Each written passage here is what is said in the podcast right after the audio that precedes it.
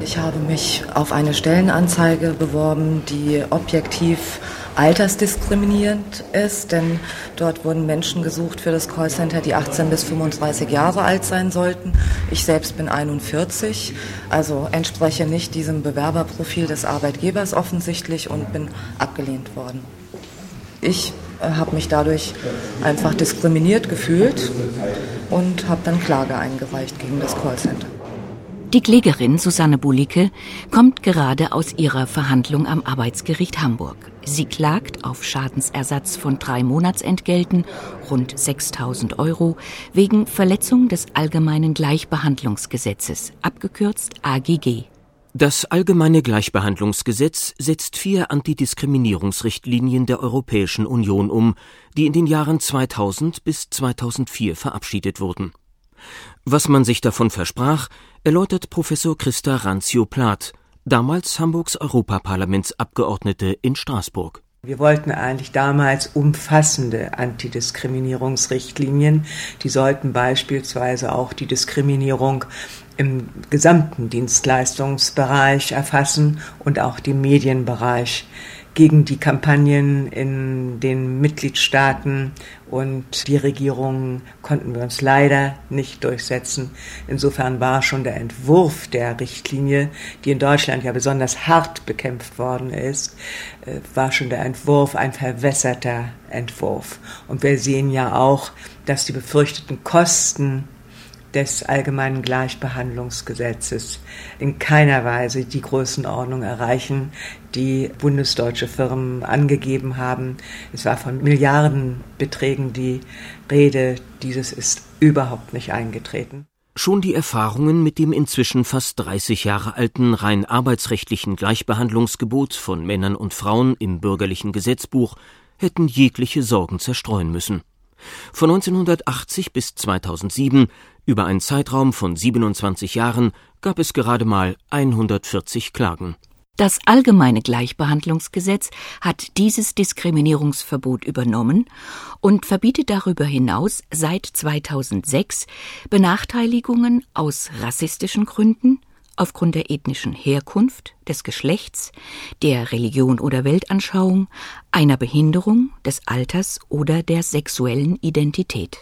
Doktor Martina Köppen, die Leiterin der Antidiskriminierungsstelle des Bundes in Berlin, gibt auch für die neuen Diskriminierungsverbote Entwarnung. Die befürchtete Klagewelle ist ausgeblieben und die sogenannten A G G-Hopper, da gibt es Fälle, aber es gibt wenige Fälle.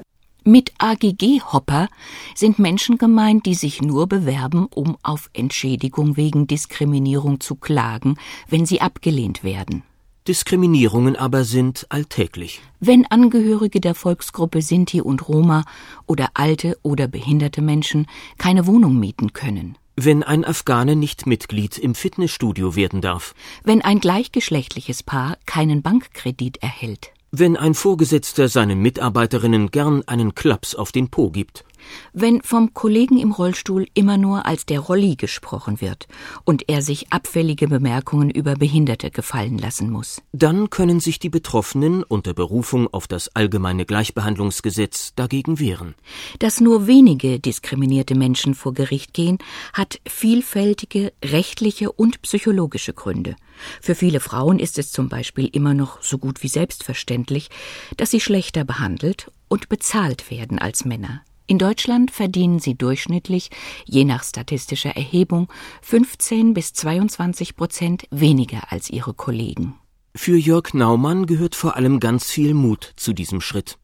Er war bei der Verhandlung von Susanne Bulicke gegen das Callcenter wegen Altersdiskriminierung im Gerichtssaal als Zuschauer dabei. Aus meiner Erfahrung ist es so, dass vielleicht auch viele Arbeitnehmer sich solchen Gerichtsprozessen entziehen, weil sie vielleicht vorher durch die Diskriminierung vielleicht auch verletzt werden. Und ich finde es gut, dass eben sie zu ihrem Alter steht und sagt, hey, ich habe ein Recht darauf, ich setze es auch mit notfalls den gültigen Gesetzen durch.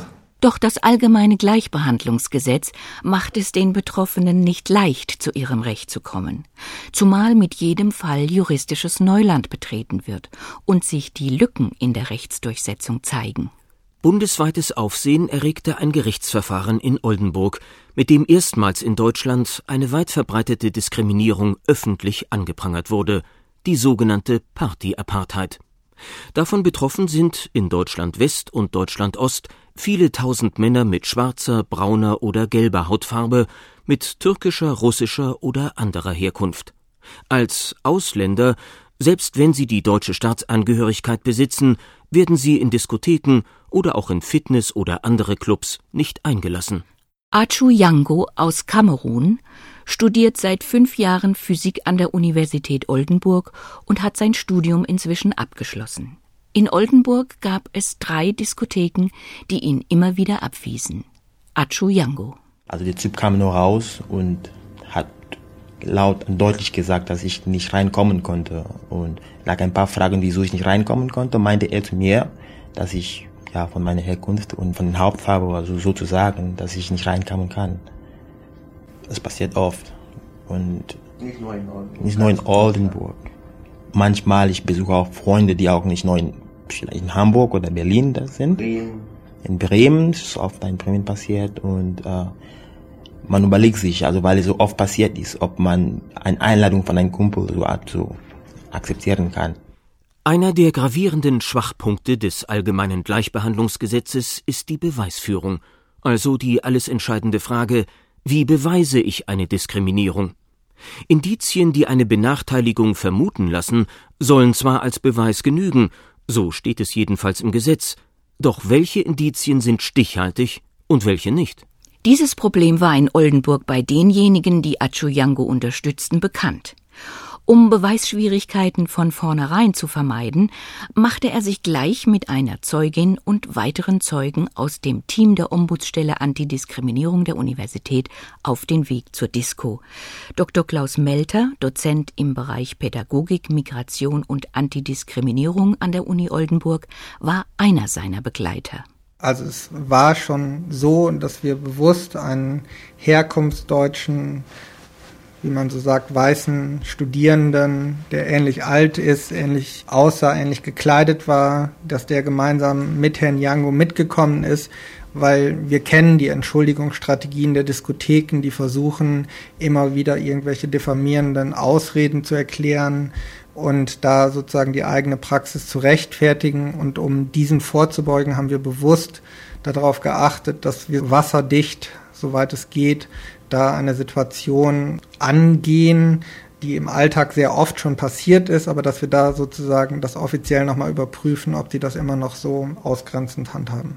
Wie bei jedem Präzedenzfall, also einem richtungweisenden Fall, der zum ersten Mal zur Entscheidung steht, gibt es Unsicherheiten. Eske Wollrath arbeitet ebenfalls im Team der Ombudsstelle Antirassismus in Oldenburg. Sie schildert ihren Eindruck vom Richter in der Verhandlung so. Zunächst einmal hatte ich den Eindruck, dass er sehr angespannt wirkte. Und er hat auch zugegeben, dass das ja nun das erste Mal sei, dass diese Art von Prozess geführt würde und dass er selbst erstmal googeln musste im Internet und dass er eben keine Präzedenzfälle gefunden habe und dass es für ihn eine neue Situation sei. Die Begleitumstände von Achu Yangos Prozess waren in mehrfacher Hinsicht aufschlussreich. Klaus Melter. Was wir insgesamt an dem Prozesstag bedauerlich fanden, dass gerichtsintern nicht an der Tür weitergegeben wurde, wo der Prozess ist. Und da meinte der Mitarbeiter der Justiz, meinten sie den Prozess mit den Negern, so hat er wörtlich gesagt. Und das kann nicht sein, dass Mitarbeiter der Justiz, dass die so unsensibel, so diskriminierend sprechen.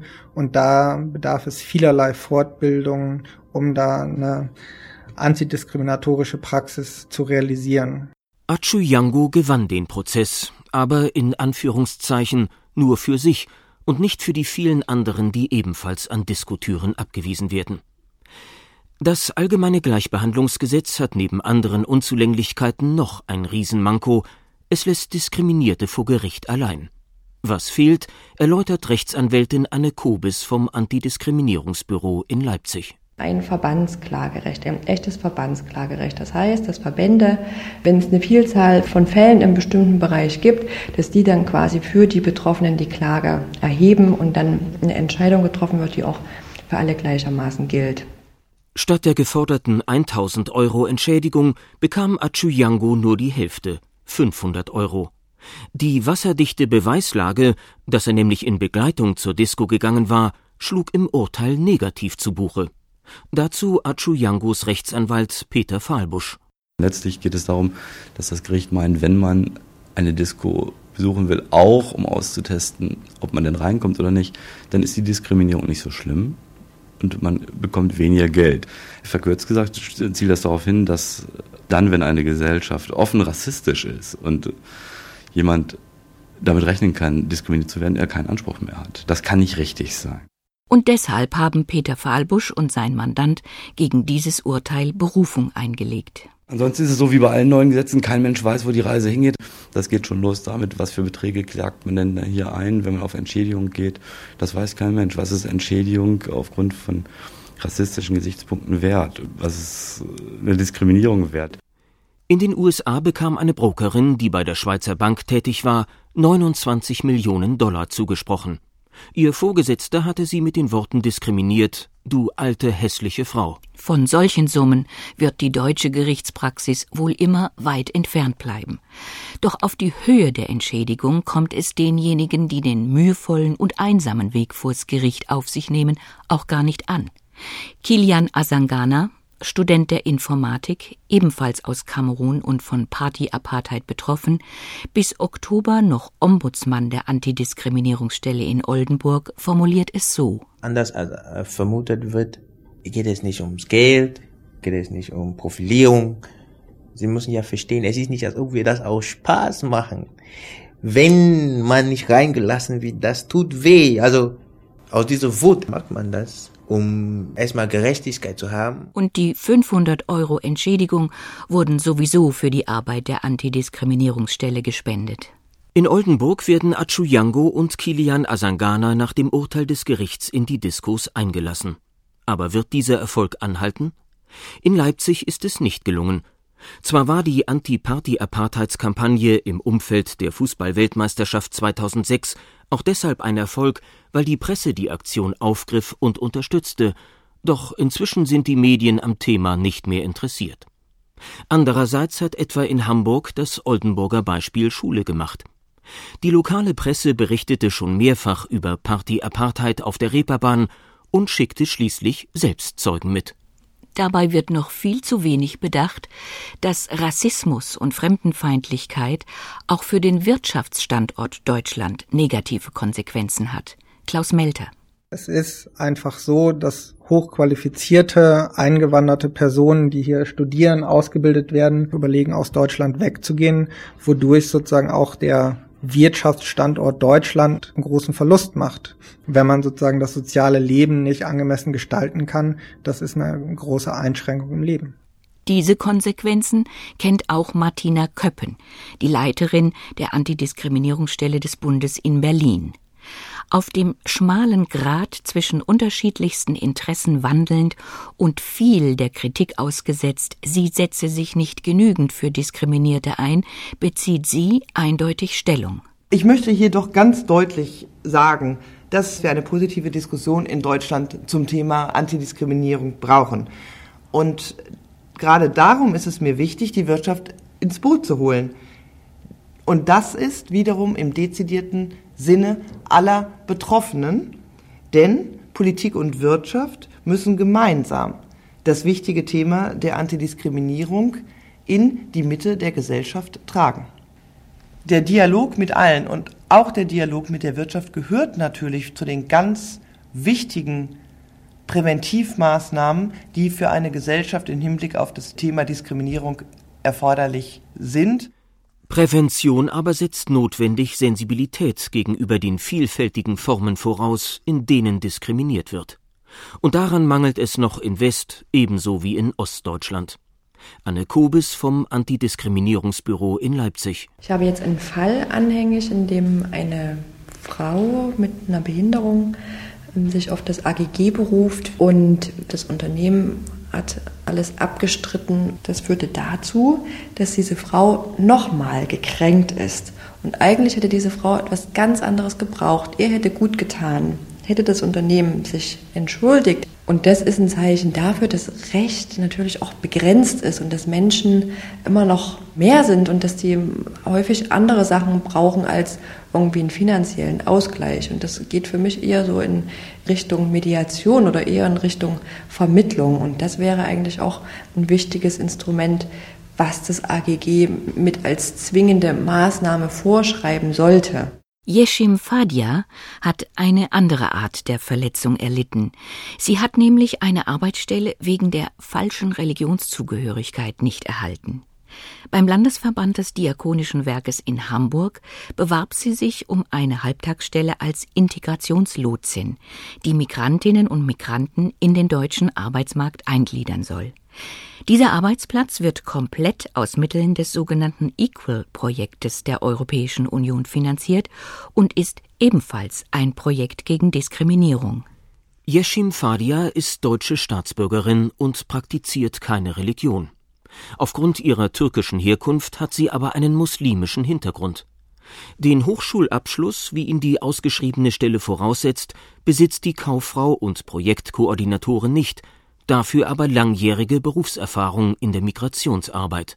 Yeshim Fadia: Ich habe mich gefreut, als die Diakonie sich gemeldet hat und Interesse an meiner Bewerbung auch bekundet hat, weil dieses Interesse kam ja schon noch aus meinem Lebenslauf.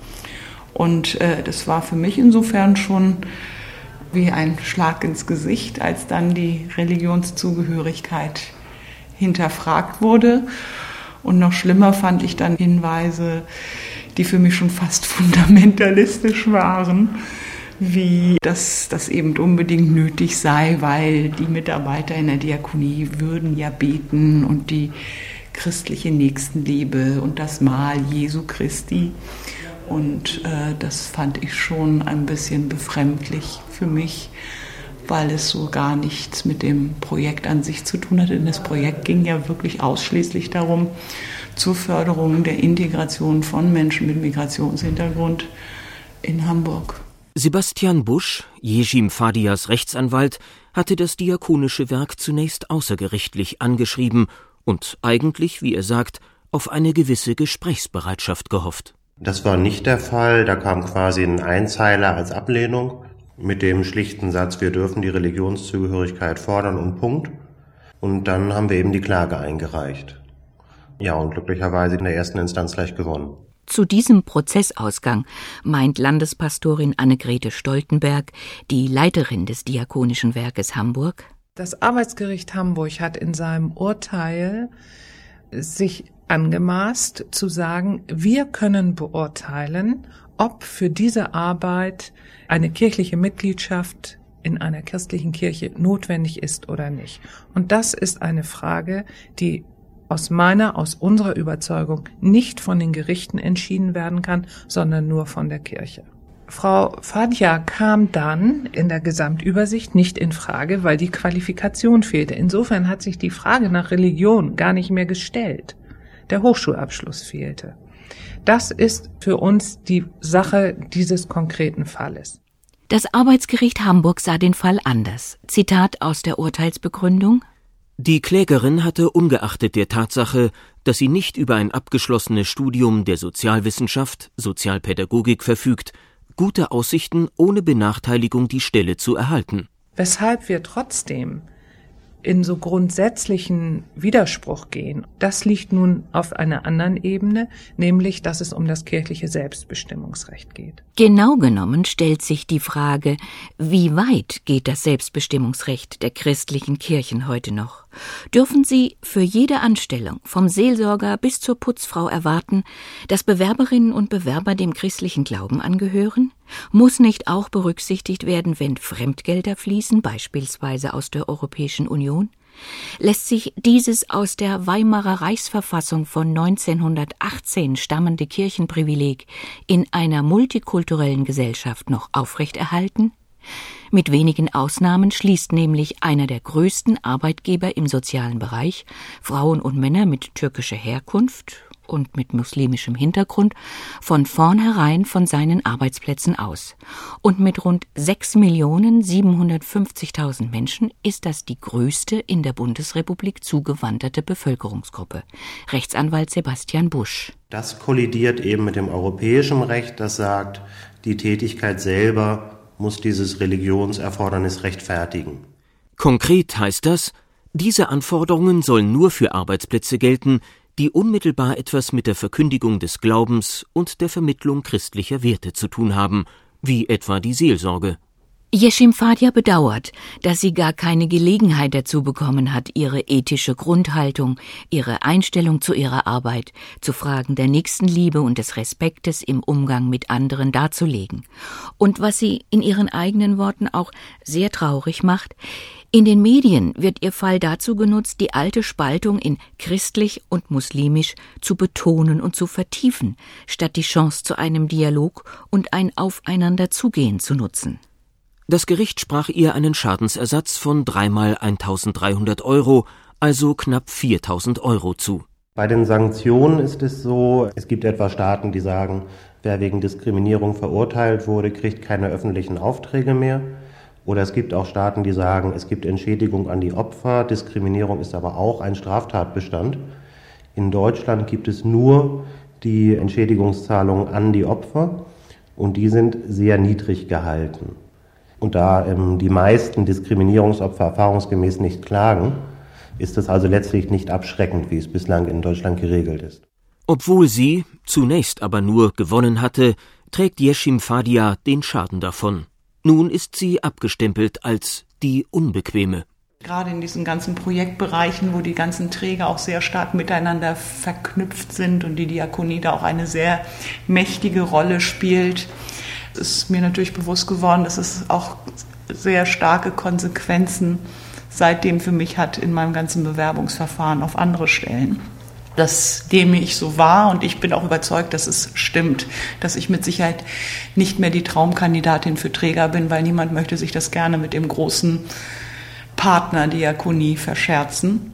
Zumal das Landesarbeitsgericht Ende Oktober, anders als die erste Instanz, dem Diakonischen Werk Recht gab. Yeshim Fadia habe die nötige Qualifikation gefehlt und deshalb sei es auf ihre Religionszugehörigkeit gar nicht mehr angekommen.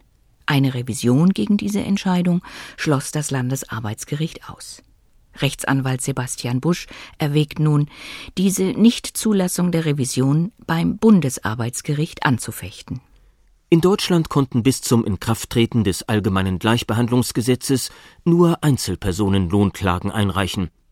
Ein Rechtsstreit um die eigentlich altbekannte Lohnungleichheit zwischen Männern und Frauen erregte deshalb bundesweites Aufsehen, weil erstmals ein Betriebsrat die Interessen der benachteiligten Arbeitnehmerinnen wahrnahm.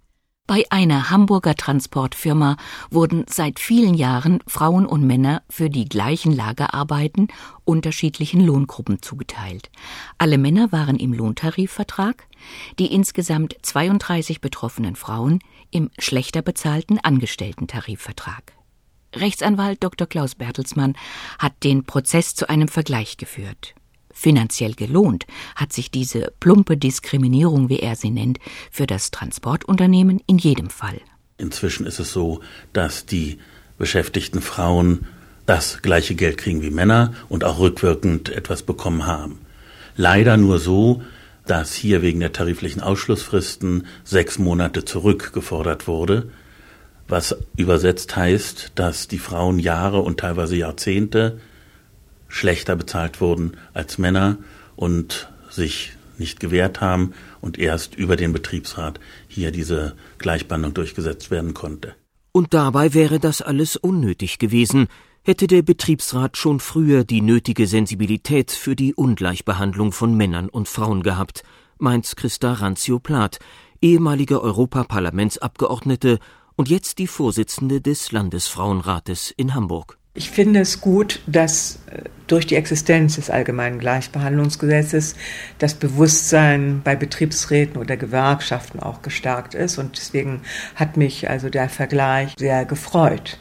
Ich frage mich nur, warum der Betriebsrat überhaupt die Tarife so gestrickt hat, dass Frauen benachteiligt wurden. Denn auch ohne das Allgemeine Gleichbehandlungsgesetz hätte der Betriebsrat darauf achten müssen, dass entweder die Männer und Frauen als Arbeiter oder als Angestellte, aber nicht geschlechtsspezifisch differenziert eingestellt werden. Dieses Bewusstseinsdefizit ist nicht nur bei Türstehern, Gewerkschaftern oder Justizangestellten wie dem Pförtner des Amtsgerichtes in Oldenburg anzutreffen. Klaus Bertelsmann. Ein Fall war auch im Zusammenhang mit McDonald's, dass also das Arbeitsamt Beschäftigte für McDonald's suchte zwischen achtzehn und fünfunddreißig und andere seltsame Anforderungen auch noch stellte. Hier hat sich aber herausgestellt, dass das wohl eine Eigenproduktion des Arbeitsamtes war und McDonald's nichts damit zu tun hatte. Rechtsanwalt Klaus Bertelsmann ist seit vielen Jahren im Arbeitsrecht tätig und ein Spezialist für Gleichbehandlungsfragen. Nach dem Inkrafttreten des Allgemeinen Gleichbehandlungsgesetzes kämpft er nun auch gegen Mehrfachdiskriminierungen. Ich mache gerade ein Verfahren beim Bundesarbeitsgericht einer Frau, die sich beworben hat im I T-Bereich, sehr qualifiziert ist, aber leider erstens eine Frau ist, zweitens neunundvierzig Jahre alt und drittens von ethnischer Herkunft Russin ist. Diese Arbeitnehmerin macht das Verfahren jetzt unter einem sehr spannenden Gesichtspunkt.